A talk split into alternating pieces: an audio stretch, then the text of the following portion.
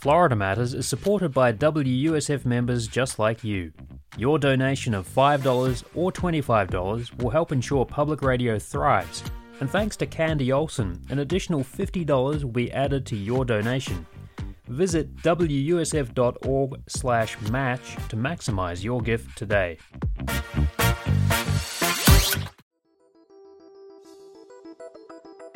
Welcome to Florida Matters More, the podcast for Florida Matters, WUSF Public Media's show about the issues and events that Floridians care about. I'm Robin Sussingham, host of Florida Matters. You can hear Florida Matters Tuesday evenings at 6:30 and Sunday mornings at 7:30 on WUSF 89.7 or streaming on wusfnews.org. This week on Florida Matters, we marked the graduation of seniors at Marjory Stoneman Douglas High School in Parkland, which suffered through a mass shooting in February. And we aired an audio diary from one of the survivors. Coming up, we speak with public radio reporters in Miami who've been covering the aftermath of the shooting. Support for Florida Matters More comes from the National Foundation for Transplants. Right now, hundreds of Tampa residents need an organ transplant they can't afford. You can join the National Foundation for Transplants Operation Second Chance at transplants.org to learn how to help give someone a second chance at life. And we're also grateful for the support of the Florida Department of Health. If you or a loved one need information about medical marijuana, the Florida Department of Health provides resources on qualifying medical conditions, physicians, and approved treatment centers at flhealth.gov/ommu. Sammy Mack and Katie Switolski are reporters at NPR station WLRN in Miami. Thanks for being with us. Thank you for having us. Thank you. Great to be here. And Stephanie Colombini is the producer of Florida Matters. Hi, Stephanie. Hi. So, we've been talking about the school shootings at Marjory Stoneman Douglas and um, listening to an audio diary with Lenore Munoz. And another detail from the audio diary that really resonated, I thought, was the description of the school Marjory Stoneman Douglas High School being known as a safe, almost overprotective place, because that was important for a lot of us who really hadn't even heard of that school before. Absolutely, it's it's a big, big school um, in the middle of a more affluent neighborhood. Um, it's very suburban, lots of street lights at night, lots of um, you know police presence. Uh, you know, all the grass is trimmed. It's not a place where you would um, ever be scared to walk around at night, for example. They call it Parkland, and it, you see it when you walk through or drive through. I mean, it's just this like beautiful, kind of well manicured, um, thoughtful suburban area, and and a lot of people um, live there for the schools because the schools have a reputation as being great. Um, Terribly they, sad and ironic, isn't it? Uh, yeah. Yeah. So Sammy, and they called it. What did she say? It was p- safe at Parkland, Parkland safe, safe, after Darkland. Yeah. I remember that from yeah. the, the diary. And I so I um who is pretty unfamiliar with South Florida in general, moving to Tampa you last year us. from New York. I joined, mm-hmm. yeah, I, I, I, traveled down to um, help the folks at WLRN with coverage since you guys had your hands so full. Everybody needed a break. Um, it was a really great opportunity, but I immediately saw that kind of suburban neighborhood family feel as soon as I arrived in Parkland. Um, the night before I had started coverage, I was covering the students' second day back at school, which definitely had a, a noticeably different tone from the first day back when there were hordes of people out on the street, you know, cheering for them. Therapy horses, therapy exactly. goats, therapy pig. We had just learned there was a therapy pig too. therapy I would love to see a I know. I wish pig. I would have seen that. Day two was much more. Subdu- it was like going back for a normal school day. I mean, there was definitely still that heightened security and, and whatnot. But I mean, it was it was kids walking across the street and saying, you know, hey, how's it going? And, and chatting with this, uh, you know, the crossing guards. It was kind of like a normal school day. But I um, went to the night before the the second day of school when I was kind of just getting my bearings. I went to this park. Uh, close by to Marjory Stoneman Douglas, that had this beautiful memorial set up for the victims. Pine um, trails. Yes, um, with the the angels. There were 17 angels for each victim. There were little tents set up that every family member and friends kind of just left personalized notes and stuff like that. And I just remember seeing all of the families um, and and residents of Parkland just hanging out at the park, playing soccer, checking in with each other, and paying their respects at this memorial. And it was uh, a neighborhood vibe that kind of coming from urban New York, I had never really experienced. So, yeah. So, Yeah. you know, just so ironic that it was supposed to be this safe haven. And Katie, I bet the kids were happy when school got more normal, when it was just like going back to a regular school day rather than all of the things going on. I think yes, and and also maybe a little bit no. It's almost more scary when you know the cameras are gone and um, you know everybody feels a little bit more alone. I saw some of that. I saw some of the oh no, what do we do now? Really? Um, because once you're in that mode where it's the media, the true media frenzy with all of the cameras. Um, It at least the distraction, kids knew, probably. Yeah, at least the kids knew. Yes, I want to stay home and hide from this, or I know how to navigate around this, or I feel okay talking about it. But once things quieted, um, I definitely had a few students say, you know, that was the moment of, you know, uh, what do I, what, what comes next? Now I have to The deal with reckon- this. Reckoning happens in the stillness. Yeah. Sammy, um, the the school held its graduation ceremony recently, right? It did. And what was it that did. They graduated. Well, it was closed to reporters, um, so there wasn't any media in. And if you've seen clips of it, it's probably off of um, people's like Twitter and Facebook feeds, holding up their phones.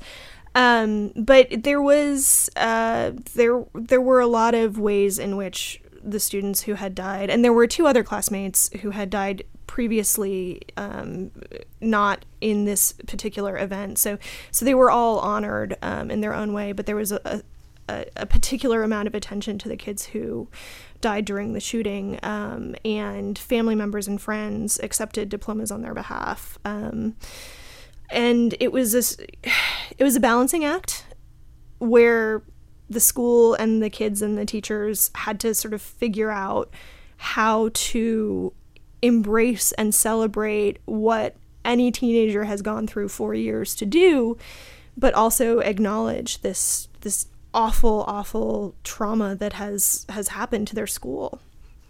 And we got the chance to talk with a couple of parents uh, the day after the graduation.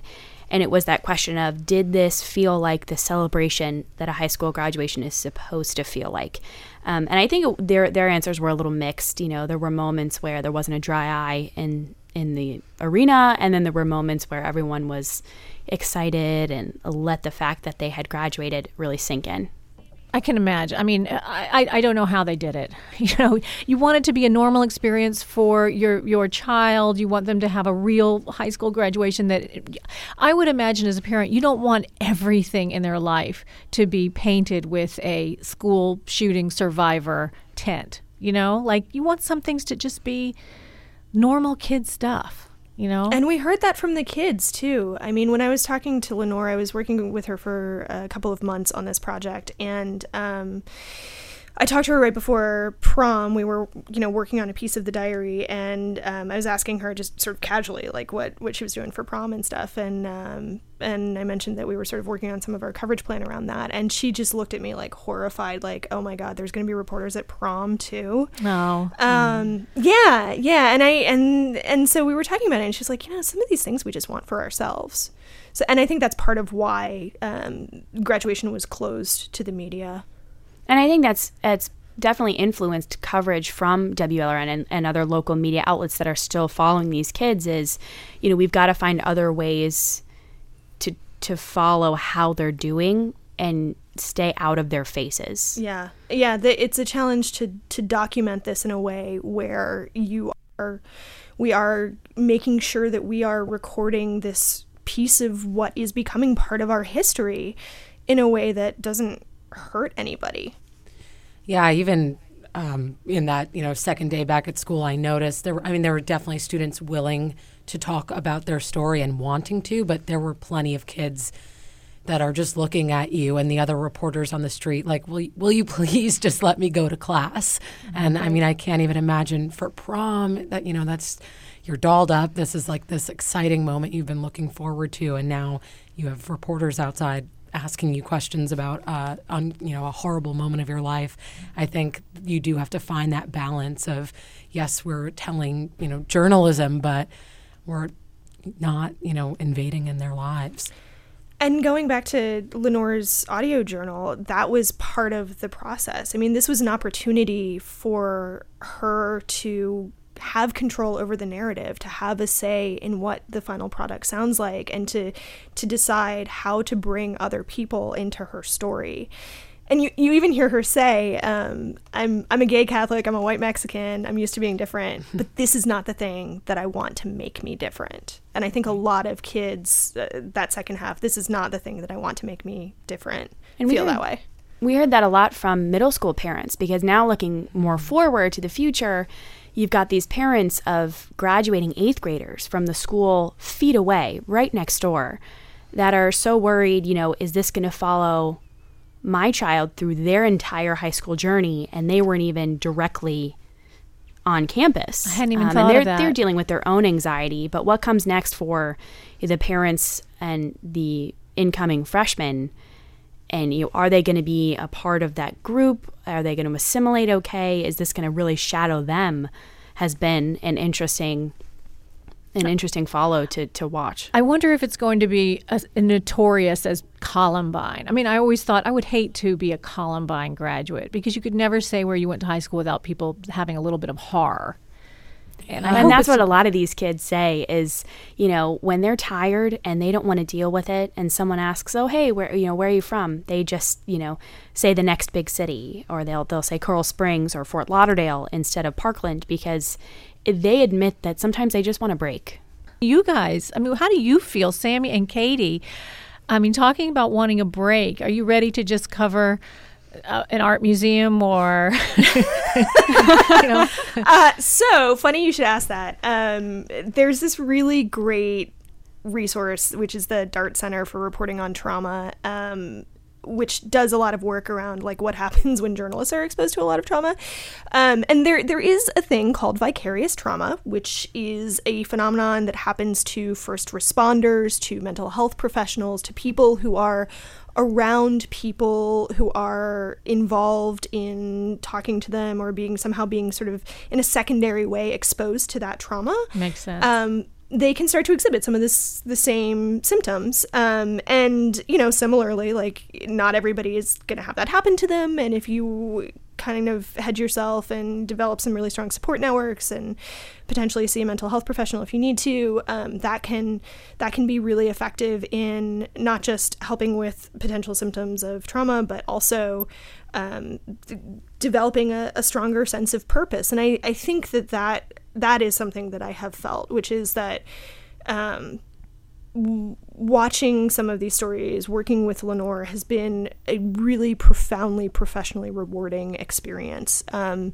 I hate that I have to cover this story so much, but at the same time, um, we have an opportunity to bring other people who haven't been through this into this story in a really intimate way and hopefully, there will be people who hear this who are in a position to um, make decisions, who are in policy positions, in funding positions, who need to understand the experience of this.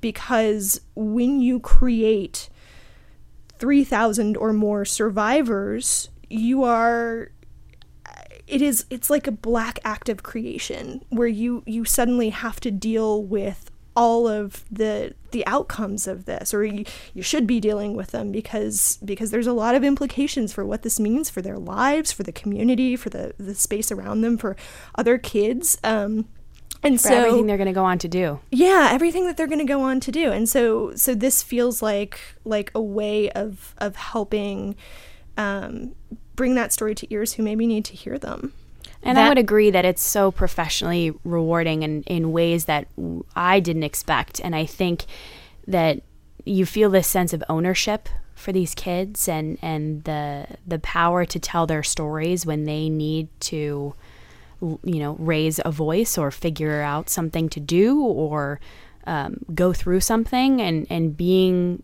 you feeling like you can be there for them has been yeah. so impactful for me. Children should not have to bury their own. Absolutely that not. should not happen. Um, but since it has, we need to have really meaningful conversations about how to prevent it from happening and to help those survivors. Generate a larger understanding. Yeah. That is Sammy Mack and Katie Switolski, reporters at NPR member station WLRN in Miami. Thank you guys so much for being with us. Thank you. Thank you for having us. And Stephanie Colombini is the producer of Florida Matters. Thanks, Steph. Thanks, Robin. Thank you for joining us and listen to Florida Matters on the radio Tuesdays at 6:30 p.m. and Sunday mornings at 7:30 on WUSF 89.7. You can always find it online at wusfnews.org. I'm Robin Sussingham. Come back next week for another episode of Florida Matters More and subscribe on iTunes, Google Play, or Stitcher.